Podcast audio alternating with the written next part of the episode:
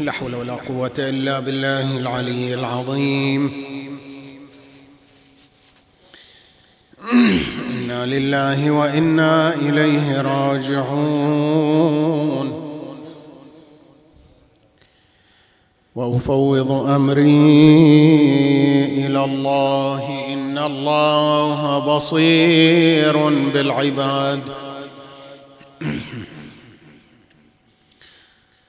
صلى الله عليك يا مولاي يا رسول الله.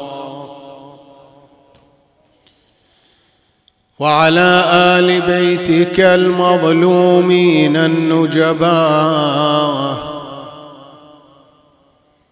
صلى الله عليك يا مولاي يا أبا عبد الله. يا ابن رسول الله وابن أمير المؤمنين وابن سيد الوصين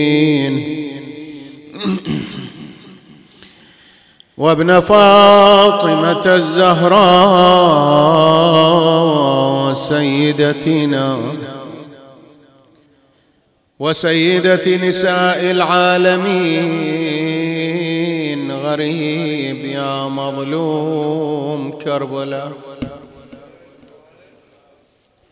ما خاب والله من تمسك بكم وأمن من لجأ والتجأ إليكم. فيا ليتنا كنا معكم سادتي. فنفوز والله فوزا عظيما. لئن شط بي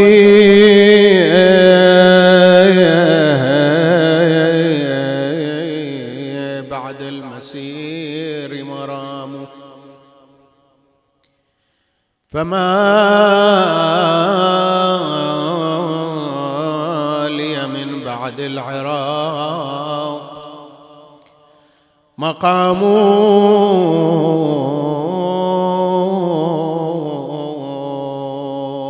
فهل بعد أرباب الوداد بنينوى وداد وهل بعد الغريب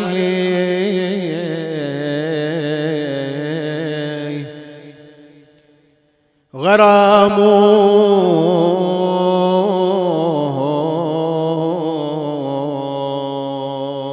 هنالك أجداث لدي عزيزة. وثمة أسياد لدي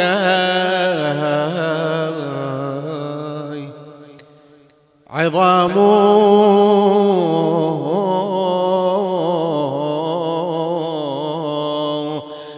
أنسى وليه بالرافد منائر تشع ومن بعد المسير تشام.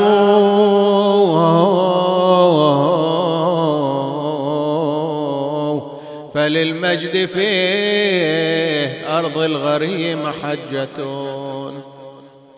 وللعز فيها دولة وذمام.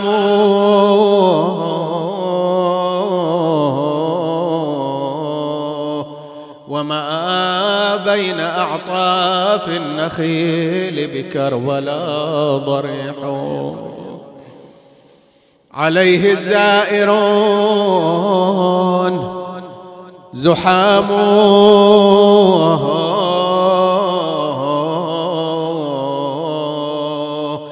وددت لو أني عند أعتاب قبري تراب. ولي عند الحسين مقامه.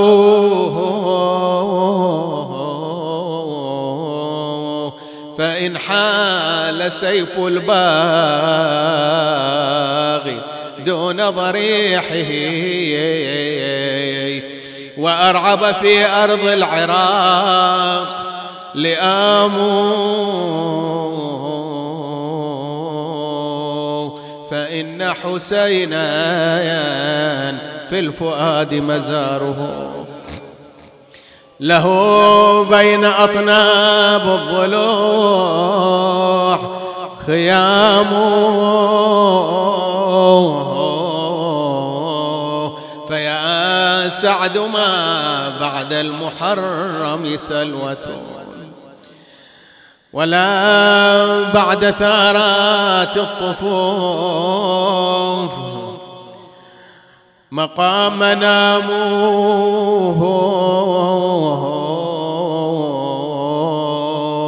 مر على حبك دور لا ينسى ولا يخفى. من عدوانك الجناد بين تريد تتشفى. علينا اصدروا احكام بلا رحمة. ولا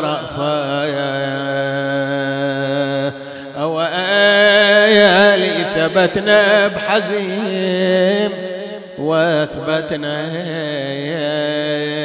للظالم رغم أنفه. حتى من نجي نزورك على العادة. المأتلفة يتحجج علينا يريد يمنعنا بألف حرفة. أوائل هذه قصيدة صار لها أربعين سنة أزيد وتتجدد. تتجدد رحم الله الشيخ حسين الرميثي. هذه تحكي تاريخ مرير للشيعة. مع الحسين ومع إقامة الماتم وزيارته. والمصائب اللي لا زالت تتكرر والتاريخ يعيد نفسه. أو آلي حتى من نزور حسين على العادة المؤتلفة يتحجج علينا يريد. يمنعنا بألف حرفة. قال اللي يزور حسين والمهما يكون ظرفة. على ميات ذهب يدفع رسم زيارته يكلفه دفعنا وكل فريد منا يشعر بعد ما وفى. شنه الذهب شنه المال اللي يحب يتوطن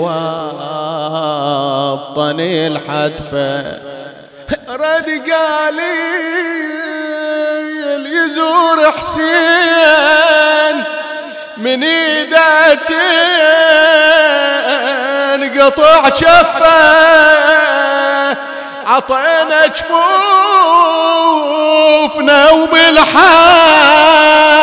ركضنا نزورك بلفه. رد قاليل يزور حسين. من ايدتين قطع شفة. عطانا جفوفنا وبالحال ركضنا نزورك بلهفة. عنك ما منعنا الخوف. قطعة ومن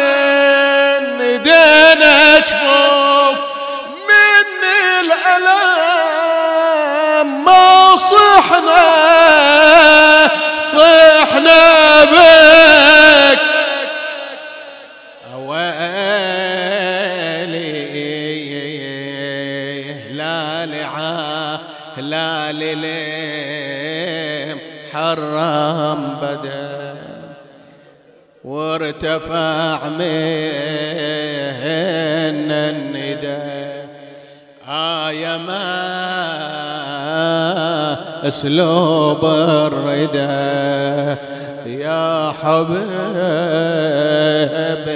يا حب.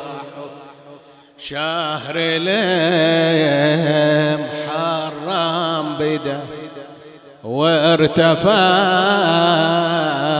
من الندى آية ما سلوب الردى يا حبيبي يا أويلي كل سنتي بشي شيعتك على المصاب ما شافتك. اش حالة اللي شافتك يا حبيبي قال مولانا الرضا. صلوات الله وسلامه عليه. فعلى مثل الحسين. فليبكي الباكون فإن البكاء عليه يحط الذنوب العظام.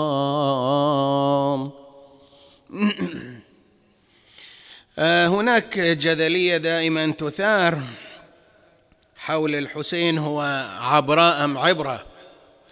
والمراد موقفنا يعني دورنا تجاه هذه النهضة المباركة هل يجب أن يكون أن ينصب ناحية العبرة والبكاء واللاطم والنوح أم نجعل منها عبرة بالدرجة الأولى؟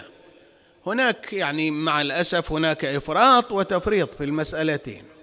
هناك من يرى ولو سلوكيا ليس نظريا هناك من يرى بأن الحسين عبره. وأحيانا تجد مثل هذا المعنى عند بعض الخطباء يعني آه، ممكن آه، يعني يروي حوار عشر أو ربع ساعة أو عشرين دقيقة الغاية منه فقط اذرار الدمعه لكن لو تبحث عن مثل هذا النص لا تجده في كتاب. وكأن تشعر بعض الخطباء يريد أن يستدر الدمعة منك بأي صورة. لا يهم المحتوى الذي ينقله أمام آه، النتيجة التي يبتغيها وهي الدمعه هذا الأسلوب مع الأسف يعني وإن كان رائج يعني في البحرين وغير البحرين لكن على المدى الطويل له إسقاط سيء. يعني عندنا الآن مع سهولة الوصول إلى المعلومة وشبكة الإنترنت وما شابه أحيانا الشباب تفتش وراء الخطباء وتحاول إظهار مساوئهم وأخطائهم وتصير ردة فعل عند جيل من الشباب حتى آه، يعني آه، لا يوثق بعد ذلك في الخطيب ويشكك في آه، فوائد المنبر. ويتعدى الشك إلى العلماء ثم يتعدى الشك إلى الدين نفسه على أنه خرافة وما شابه. وعلى أي حال هناك أيضا على الطرف النقيض. هناك أناس تدعو إلى العبرة بالدرجة الأولى. وهذه يعني الفئة ظهرت يعني عشان نكون واضحين ظهرت في الثمانين بشدة بعد آه، انتشار بعض الكتب من آه، الجمهورية آه، مثل كتاب الملحمة الحسينية وكتاب الملحمة الحسينية هو عبارة عن محاضرات للشهيد مطهري وأفرغوها بعد ذلك وطبعوها كتاب بعد وفاته. وليست كل محاضرة يعني صالحة للطبع. كان المطهري يتحدث في آه، مجتمع خاص جدا وذات ثقافة معينة وكان يعني استعرض بعض المشاهد التي كانت لربما عندهم وبالغ فيها بعد يعني وصف بعض الخطباء بعض الخطباء بأنهم يحملون حجارة معهم على المنبر ويقذفون المستمعين من أجل البكاء وما شابه. آه، نحن طبعا لا نلوم الشهيد مطهري لأن الشهيد مطهري ما ألف هذا الكتاب. هذا الكتاب بعد شهادته أفرغ من الصوتيات وألف كتاب. لكن كانت له واقعا إسقاطات سلبية كبيرة يعني. يعني صار آه، جيل من الشباب يدعون إلى آه، أن نجعل الإمام الحسين صلوات الله وسلامه عليه عبرة. وتعدوا هذا المعنى. الآن يعني لربما لا تجدهم في في الحسينيات يصرحون بهذا لكن تجدهم عبر وسائل التواصل تحت أقنعة متعددة وتحت هويات متعددة. يتعدى العبرة إلى نقد بناء المآتم بشكل ضخم بذل الأموال الطائلة عليها ثم تعدوا إلى الإنفاق أو إلى الطبخ في المآتم. ليش كل المآتم تطبخ؟ والفقراء آه، بحاجة ماسة إلى الطبخ. ليش ينفقون ملايين؟ على زوار الحسين وفي العراق يعني عوائل فقيرة بحاجة إلى تنعشهم هذه الأموال. ثم تعدوا أكثر. قالوا لماذا ندهب قبب الأئمة؟ ها؟ والأئمة لا يقبلون بذلك إلى آخره إلى آخره. يعني هذه الفئة كل سنة تطلع ب آه، يعني آه، شبهات جديدة. وكل سنة بعد نتيجة أنا أقول لماذا نتيجة لبعض هذه الكتب؟ لأن هذه العبارة التي دائما يوجهونها إلى الخطباء أن الشمر قتل الحسين مرة واحدة والخطباء قتلوه ألف مرة وما شابه. هذه كلها أفكار خرجت من هذا الكتاب. أفكار خرجت من هذا الكتاب. وبدل ما يعزون الخطباء يعزون الخطباء ويعزون المستمعين كل سنة في أول المحرم آه، يواجهون بهذه العبارة يقتطعونها من الكتاب. والشمر قتل الحسين مرة والخطباء قتلوه ألف مرة بدل ما يقولون عظم الله أجوركم إلى آخره هؤلاء هذه الفئة بالذات يعني أستطيع أن أقول أنها ضيعت حلقة مهمة في العقائد مو فهمتنا مع الأسف الشديد بعدهم ما فهموا الحسين. الأئمة يحاولون يلقنون الزيارة هذه الزيارة التي تقف أمام الحسين وتزوره بها هذه منهج عقائدي. الأئمة يحاولون يلقنون إياه. أنت كل ما تروح تزور بهذه الزيارة أشهد أنك أقمت الصلاة. وآتيت هذه الحلقة اللي مضيعينها. وأقمت الصلاة يعني الفرائض كلها اختزلت. في قضية الحسين وآتيت الزكاة يعني لولا الحسين لما زكى أحد ولما تصدق أحد الذي ينفق على المأتم وينفق على خدام الحسين وزوار الحسين يتعلم الزكاة المعروف كله اختزل في قضية الحسين صلوات الله وهذه الحلقة اللي مو قادرين يفهمونها مو مستوعبينها. بعدهم ما عارفين منه الحسين ولا حركة الحسين. لكن انظر إلى نظرة الفقهاء. قضية معروفة عند القميين الطلبة في قم دائما آه، يذكرونها وموجودة في آه، بعض الكتب التي تكلمت عن شخصية المرعشي النجفي. أنه دخل الموكب يوم من الأيام حرم المعصومة رزقنا الله وإياكم. وزاحم قليلا في آخره زاحم وقت الصلاة. وأراد المؤذن أن يقيم الصلاة فزجره المرعشي. زجره المرعشي وقال لولا هذه الشعائر لما بقيت صلاة. لولا هذه الشعائر لما بقيت الصلاة فقضية الحسين اختزل فيها المعروف واختزلت فيها بقاء وإقامة الصلاة والفرائض والزكاة. وكل ذلك. على أي حال التوازن طبعا مطلوب بين العبرة والعبرة. عجبتني كلمة إلى السيد منير الخباز في لقاء آه، بينه وبين بعض أرباب المآتم قال اليوم المستمع صنفان. مستمع جاي يبغي ثواب يبغي يكسب دمعة ويطلع. وهذا لا شك يخرج بجوهرة لا تقدر بثمن أبدا. يخرج بجوهرة لا تقدر بثمن. ومستمع آخر لا جالس وفي إيده تليفون من يتكلم الخطيب يقول حديث أو يجيب عبارة أو ما شابه يروح يفتش عنها. كان في واحد يمكن واحد رادنها يمكن واحد قايل هذا ضعيف يبغى يجمع علم الدراية والرواية كله في هذه اللحظة. في هذه اللحظة. يقول هذا الرجل لا هو استفاد الدمعه ولا هو استفاد الموعظة. لا استفاد لا مني ولا استفاد من هنا. على أي حال لا يمكن أن نهمل جانب العبرة أبدا لأن الروايات في هذا الجانب متواترة بشكل فظيع جدا. كتاب الوسائل فيه عشرين رواية. والبحار فيه خمسين رواية غير اللي في الوسائل. كلهم سبعين رواية بس في هذول الكتابين. عن البكاء ابتداء من التباكي. التباكي والتباكي يعني مو تمثيل بكاء. مو تمثيل بكاء مثل ما يفهم البعض.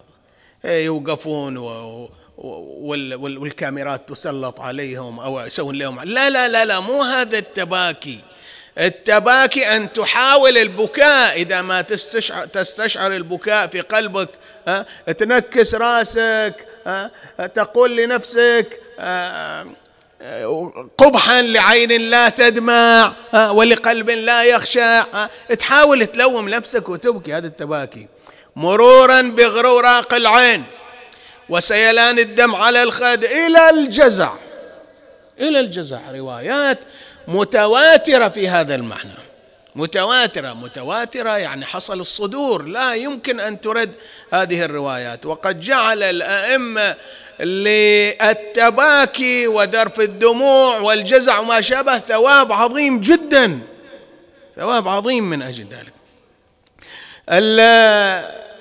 هذه المآتم هذه المآتم يعني هذه الأحاديث كانت القاعدة لهذه المآتم القاعدة التي تستمد منها الشيعة الشرعية لهذه المآتم. وإذا نرجع إلى تاريخ الأئمة نجد أن الأئمة في أحلك الظروف ظروف التقية أقاموا هذه المآتم. في زمن الدولة اللي قتلت الحسين أقاموا المآتم. وأول إرشاد إلى الاجتماع كانوا يعني حاولوا يبنون هذا المشروع بما يتناسب مع الظرف. زمن الإمام الباقر كان في دولة بني أمية. هو أول من دعا إلى التجمعات. ما شط بدماء الشيعة. ما قال لهم روحوا عزوا واجتمعوا وابكوا. لا لا لا. كان الوضع خطير جدا. كان يقول لهم هذه الأحاديث اللي تذكر أتجتمعون أحيوا أحيوا أمرنا. رحم الله من أحيا أمر يقول له كيف نحيي أمركم؟ قال اجتمعوا وتذاكروا. فإن لقاء بعضكم بعضكم لبعض حياة لأمرنا. بس التقوا بس التقوا ها؟ بس اللقاء. وكانت الشيعة الشيعة بالمعنى الإصطلاحي شيعة مثلنا اليوم يعني كانوا يعدون على الأصابع أيام الإمام الباقر. يدخل حمران بن أعين يقول للإمام الباقر سيدي ما أقلنا لو اجتمعنا على شاة ما أفنيناها. لو نجتمع على كبش ما خلصناه هذه التجمعات هي أكثر شعار أو أكثر آه، سلوك عند الشيعة كثرهم. شوف عبقرية الأئمة بهذه التجمعات. هذا كلام المستشرقين مو كلامنا إحنا الشيعة كلام المستشرقين.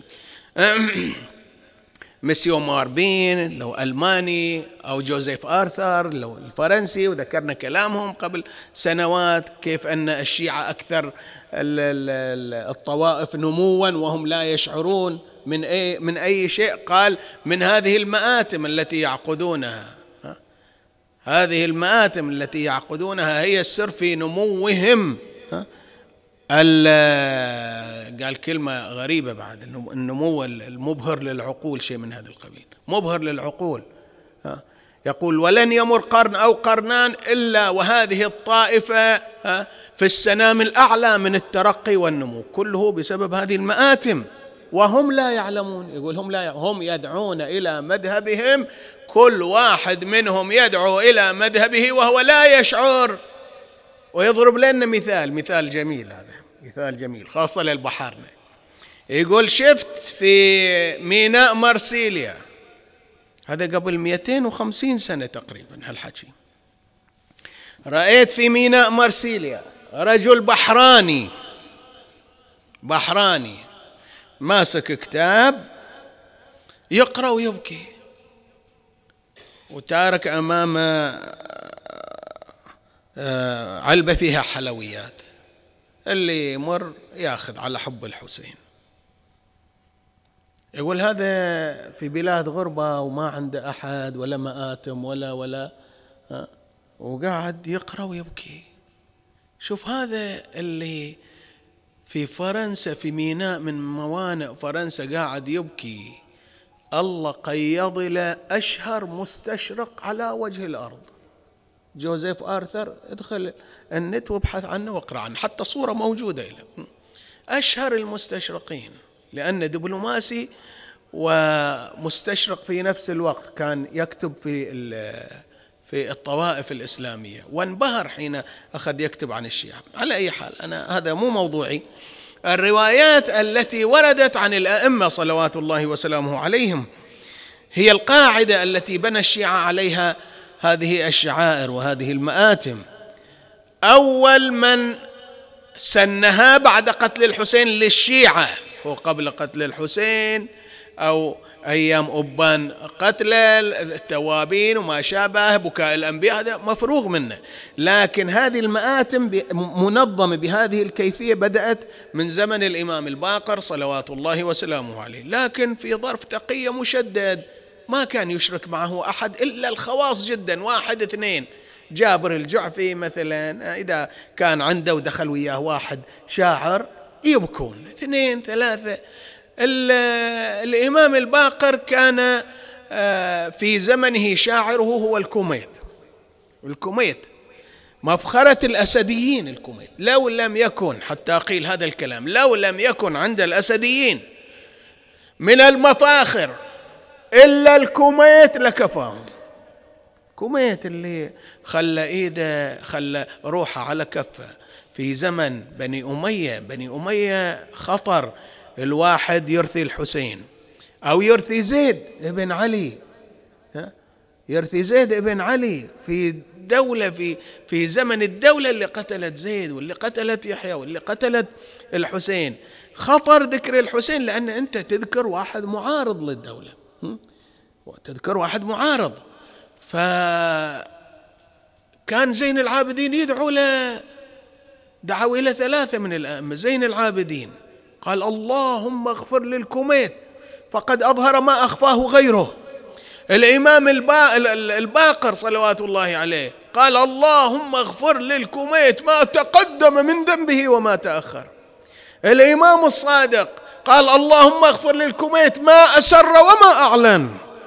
الكميت اجتمعت فيه خصال قلما تجتمع فيه أحد. أديب وكاتب كاتب خط زين يعني وفارس ورامي ومتكلم أول من تكلم في الخلافيات مع المخالفين متكلم ها؟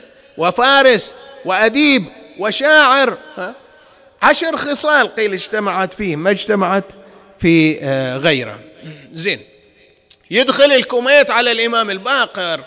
يقول قلت له يا ابن رسول الله تأذن لي أن أنشدك شعرا قال يا كوميت هذه أيام بيض. يقول قلت له إنها فيكم فيكم. فقام ووضع سترا بينه وبين النساء. قال انشدني. يقول انشدته اضحكني ده واحدة من الهاشميات. الكوميت قرأ على الإمام الباقر قصائد الهاشميات يسمونهم لأنها كلها في بني هاشم كلها في بني هاشم.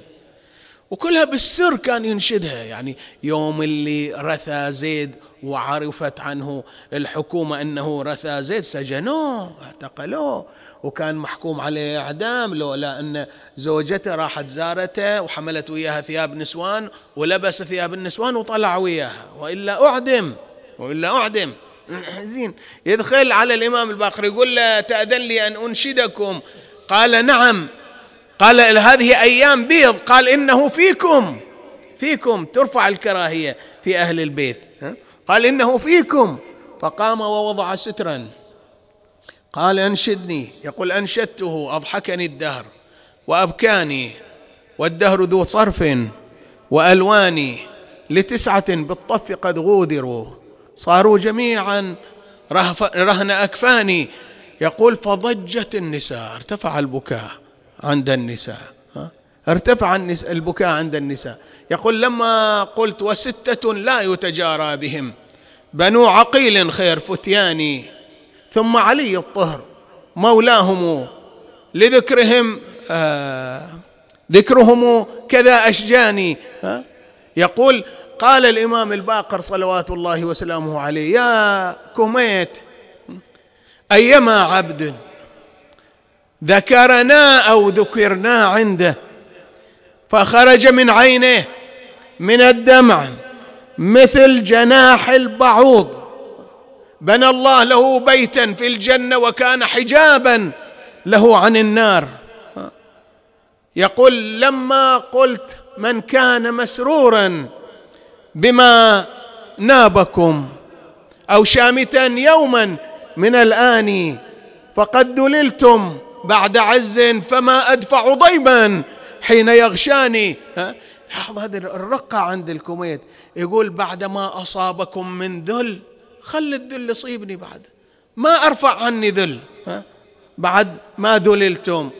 الإمام الباقر أعجب فيه. مسك إيدي يقول مسك إيدي. قال اللهم اغفر للكوميت ما تقدم من ذنبه وما تأخر. واحدة من الهاشميات اللامية قرأها بعد على الإمام الصادق في زمن التقية أيضا. زمن بني أمية مو زمن بني العباس. بني أمية الإمام الصادق عاصر الدولتين وكان يستقبل الشعراء في أيام الدولة الدولتين. لكن أيام بني أمية يستقبلهم بتكتم شديد. تقية مشددة. لو أدرك الكوميت فترة بني العباس لاشتهر أمره أكثر بكثير مما اشتهر الآن. يدخل عليه على الإمام الصادق قرأ عليه اللامية فدعا له الإمام الصادق صلوات الله وسلامه عليه. في زمن الإمام الصادق أيضا دخل سفيان ابن مصعب العبدي. هذه زمن التقية بعد. لحظة دلل المجالس شلون شلون وصلوها لنا في زمن التقية يقول سفيان العبدي دخلت عليه فلما رآني قال قولوا لأم فروة تأتي فتستمع ما جرى على جدها. وضعوا ستر. أم فروة ثنتين في بيت الإمام الصادق اسمهم أم فروة. واحدة هي أمه والثانية ابنته. يقول الطبرسي عنده بيت بعد يسمونها أم فروة يعني بنته. يقول قولوا لأم فروة تأتي فتستمع ما آه، جرى على جدها. يقول ثم استنشدني. فقلت يا فر وجودي أو فر وجودي بدمعك المسكوب. يقول فبكت وبكى معها النساء حتى ارتفع الضجة في البيت. فالتفت الإمام الصادق قال الباب الباب. خطورة الوضع يعني. يقول الباب الزموا الباب. وإذا جماعة من أهل المدينة جو اجتمعوا على الباب وش صاير؟ يعني بكاء. وش صاير؟ فأرسل إليهم الإمام الصادق غلام لنا غشي فبكى عليه النساء. يقصد غلام من غلمان كربلاء يعني تورية يعني. غلام غشي لنا فبكى عليه النساء.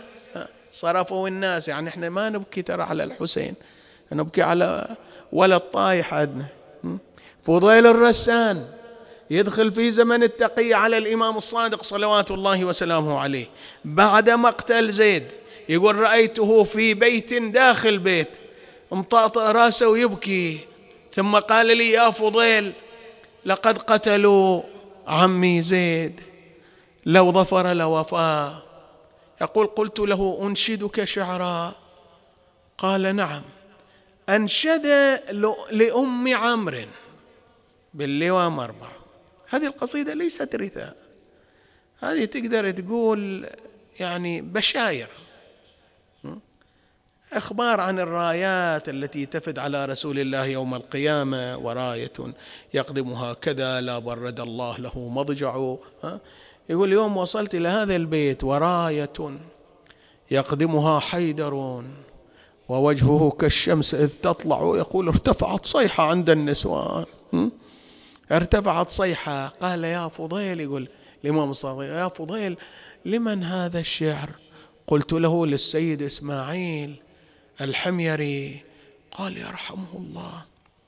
يرحمه الله. كان بعد حي سيد إسماعيل مو ميت كان حي. واستنكر الفضيل قلت له يا ابن رسول الله إني رأيته يشرب النبيذ. قال يرحمه الله. يقول قلت له إنه يشرب نبيذ الرستاق. يعني المسكر. قال تعني المسكر؟ قال نعم. قال يرحمه الله. وما ذلك ببعيد على الله أن يرحم محب أمير المؤمنين. يقول مو وبالفعل. بالفعل أدركته أدركته الرحمة وحضره الإمام الصادق وكان يحتضر بموت. عند موته عند عند عند مرضه. كان يحتضر. واحد من أصحابه يقول جئت من السيد إسماعيل وهو لماذا؟ قال وما قال انغلق لسانه واسود وجهه وتفتتت كبده من الظما لا يقدر يتكلم ولا يقدر يشرب ماء وأظن بموت. يعني ما أدري تلحق عليه لو ما تلحق. كان كيساني وكان يشرب الخمر وجلس عنده راحلة قصد إلى بيتهم. قصد إلى بيتهم. وجلس عند رأسه. التفت السيد الحميري إلى الإمام الصادق أراد أن يتكلم ما استطاع. يقول الراوي رأينا شفتي الإمام الصادق تتحركان. فانطلق لسان السيد وقال يا أبا عبد الله أهكذا يفعل بمواليكم؟ فقال له قل بالحق وسترى. فقال هذين البيتين تجعفرت بسم الله. والله أكبر وأيقنت أن الله يعفو ويغفر. يقول الراوي ما طلع من عنده الإمام الصادق حتى استوى جالسا على أسته ما في شيء كأنه ما في شيء. وعاش بعدها قرابة خمسة وثلاثين سنة. وقال بالحق وقال بالحق. يقول ليس ذلك بغريب على الله أن يرحم أن يرحم محب أمير المؤمنين. في زمن بني العباس لا تغيرت المآتم تغيرت الأحوال أهل البيت إلى الأحسن قبل أن تمنع فيما بعد. بداية الدولة العباسية رحبت بذكر الحسين. ليش؟ لأن الحسين مقتول على يد الدولة التي قامت هي على إنقاذها يعني هذا آه، سياسيا ينفعها يخدمها. يقول الطريحي فكان الإمام الصادق صلوات الله وسلامه عليه إذا هل المحرم يجلس للبكاء وللعزاء على جده ويفد عليه الناس والراثون والشعراء من كل مكان يذكرون جده ويبكي. وكان يقول لهم إن الحسين حي عند ربه يرزق وإنه ينظر إلى معسكره وإلى من حل فيه وإلى زواره وإلى الباكين عليه وإلى مقيم المأتم ويستغفر لهم ويقول لجده رسول الله صلى الله عليه وآله يا جد استغفر لهم. ثم يسأل أباه يقول له استغفر لهم. ويسأل أمه يقول استغفري لهم. ويسأل أخاه فيقول استغفر لهم. فينقلبون وليس عليهم ذنب كيوم ولدتهم أمهم ولو يعلم الباكي.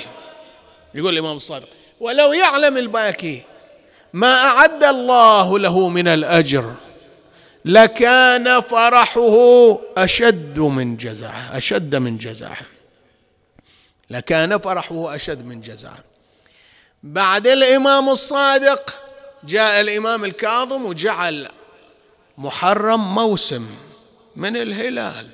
يقول الإمام الرضا كان أبي إذا هل هلال المحرم لا يرى ضاحكا. وكانت الكآبة تغلب عليه حتى يمضي من ذلك عشرة أيام. فيكون ذلك اليوم يوم حزنه ومصيبته. ويقول هو اليوم الذي قتل فيه جدي الحسين. الإمام الرضا على منهجية أبوه عندنا روايتين دخلوا على الإمام الرضا فيها في الأول من المحرم. الرواية الأولى رواية الريان ابن شبيب. دخل على الإمام الرضا يقول للإمام الرضا أصائم أنت اليوم؟ قال لا. ولم؟ قال أغافل أنت عن هذا اليوم؟ إنه اليوم الذي دعا فيه زكريا ربه فاستجاب الله له. ووهبه يحيى. فمن صام هذا اليوم ودعا بدعاء زكريا استجاب الله له. إلى أن قال يا ابن شبيب إن كنت باكيا لشيء فابكي الحسين فإنه ذبح كما يذبح الكبش. يا ابن شبيب إن سرك أن تلقى الله وما عليك ذنب فزر الحسين. يا ابن شبيب إن شئت أن تلقى الله ولك من الأجر كمن قتل بين يدي الحسين فقل كل ما ذكرته يا ليتني كنت معك فأفوز فوزا عظيما.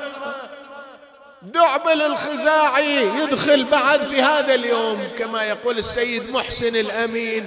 يقول دخل عليه بقصيدته التائية في أول يوم من المحرم. ودعبل دعبل هارب من من من ديرة إلى ديرة ومن بستان إلى بستان بسبب ولاء لأهل البيت. يقول إني أحمل يقول للإمام إني أحمل خشبة صلبي. على ظهري أربعين سنة. يقول وقد قلت فيك قولا فيكم قولا. آليت على نفسي أن لا أقرأه على أحد غيرك. فلما رحب به الإمام وأجلسه وقال له من بكى وأبكى فينا عشرة فله الجنة تسعة فله الجنة. ثم قال من تباكى فله الجنة. يقول استعبرت من كلام الإمام. استعبرت وأنشدت مدارس آيات خلت من تلاوة ومنزل وحي مقفر العرصات. قفا نسأل الدار التي خف أهلها. متى عهدها بالصوم والصلوات ديار رسول الله بالخيف من منام وبالبيت والتعريف والجمرات ديار حسين ديار علي والحسين وجعفر وحمزة والسجاد ذي الثفنات إلى أن قلت أفاطم. لو خلت الحسين مجدلا يا, يا بكى الإمام وجرت دموعه على خده وعلى صدره وبل بها من ديله. لما بلغت إلى قولي إذا أوتروا مدوا إلى واتريهم أكفا عن الأوتار منقبضات. أخذ يقلب المولى كفه ويقول نعم منقبضات يا ذعبل لما بلغت إلى قولي إذا أوتروا مدوا إلى واتريهم. أكفا عن الأوتار منقبضات. أرى فيئهم في غيرهم متقسمة. وأيديهم في فيء وأيديهم من فيئهم صفراتي أخذ يقلب كفه ويقول نعم يا صفرات يا دعبل يقول لما بلغت إلى قولي بنات زياد في القصور مصونة وآل رسول الله في الفلوات يقول شهق الإمام وسقط مغشا على ما يدري ما يدري غشي على الإمام. صرخ عليه الغلام واقف على رأس الإمام. قال يا ذعبل اسكت يقول سكت. وإذا الإمام غارق أفاق قال ذعبل أعد علي ما يقول فقلت منات زياد في القصور مصونة. وآل رسول الله في الفلوات فبكى حتى غشي عليه. يقول صرخ علي مرة ثانية. الغلام قال اسكت يا ذعبل أما ترى الإمام يقول سكت. يقول أفاق قال يا ذعبل أعد علي. أعد علي هذه صورة آلمت الأئمة. آلمت الأئمة. ولذلك الشعراء يضربون على هذا الوتر. جينا ننشد هم صدق بالشامعين وحطوا بطشت الذهب راس الشهيد. ومن مشت زينب بديوان اليزيد واقفة لو قاعدة مخلينها هذه المخدرة المدللة مقعدينها لو هاينينها جينا ننشد هم صدق بالشام عيد. وحاطة وبطشت الذهب راس الشهر ومن مشات زينب زينب. بديوان اليزيد؟ واقفة قاعدة مخلينا. الإمام الرضا غشي عليه ثلاث مرات في هذه القصيدة. على ذكر زينب وعماته. زينب شنو حالها؟ عقل اللي, اللي تجرعت هذه الغصة. غصة بعد غصة تجرعت. شنو حال زينب؟ زينب اللي شاهدت هذه المصيبة بعينها. يقول الراوي رجعت المدينة محدودبة الظهر معصبة الجبين مقشرة الوجه. يقولون محمد أخوها واقف قبالها ما عرفها وين اختنا وين العقيلة؟ اويل يقلها وينه وجعفر وعثمان وياه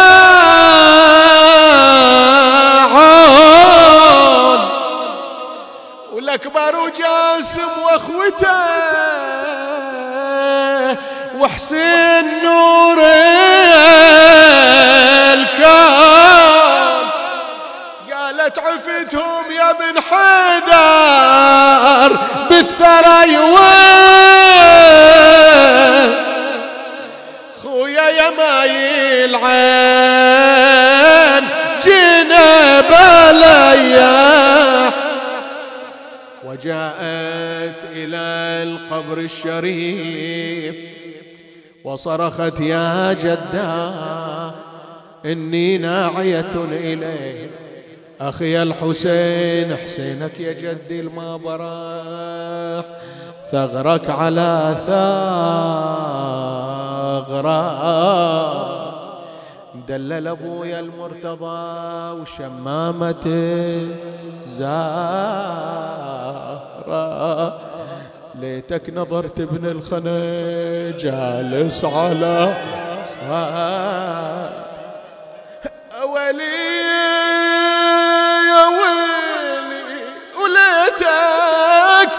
نظرت الأعوجية كسرت ظهره يا, يا, يا سيد الكون جينا بلايا. بعد بعد هذه المآتم أسس إليها الحسين هذا المشهد وأسألك الدعاء. صاحب المصباح يقول لما جاءت سكينة إلى المعركة تبحث عن والدها وشافته محزوز الرأس. مكبوب على وجهه وقعت عليه. وقعت عليه تبكي وغشي عليها. جاءت زينب رفعتها. قالت قومي يا بني قالت عم سمعت والدي يتكلم من المنحر. وش يقول شيعتي؟ ما إن شربتم عذب ما إن فاذكرون. أو سمعتم بقتيل مات ظلما فاندبوني. فأنا السبط الذي من غير جرم. قتلوني. وبجرد الخيل بعد القتل عمدا سحقوني. ليتكم في يوم عاشورا جميعا. تنظروني جئت أستسقي لطفلي فابوا أن يرحموني. رحم الله ملا سعيد. يقول ما واحد إلا انصاب اب من قبل بفجيعة. لكن مصابي ما جرى. مثل يا شيعة شفتوا أحد ذبحوا على. صدر رضيعة. بعد فطيب بعد رضيع وفطمة أسهام المنية ويلي وابن علي الأكبر من الميدان جاني. يقول لي يا أبويا العطش غير لي ألوان. وتعذرت لو راح عني ولا لفاني. لقيت على الثرى جسمه رمية أيوا حسينا.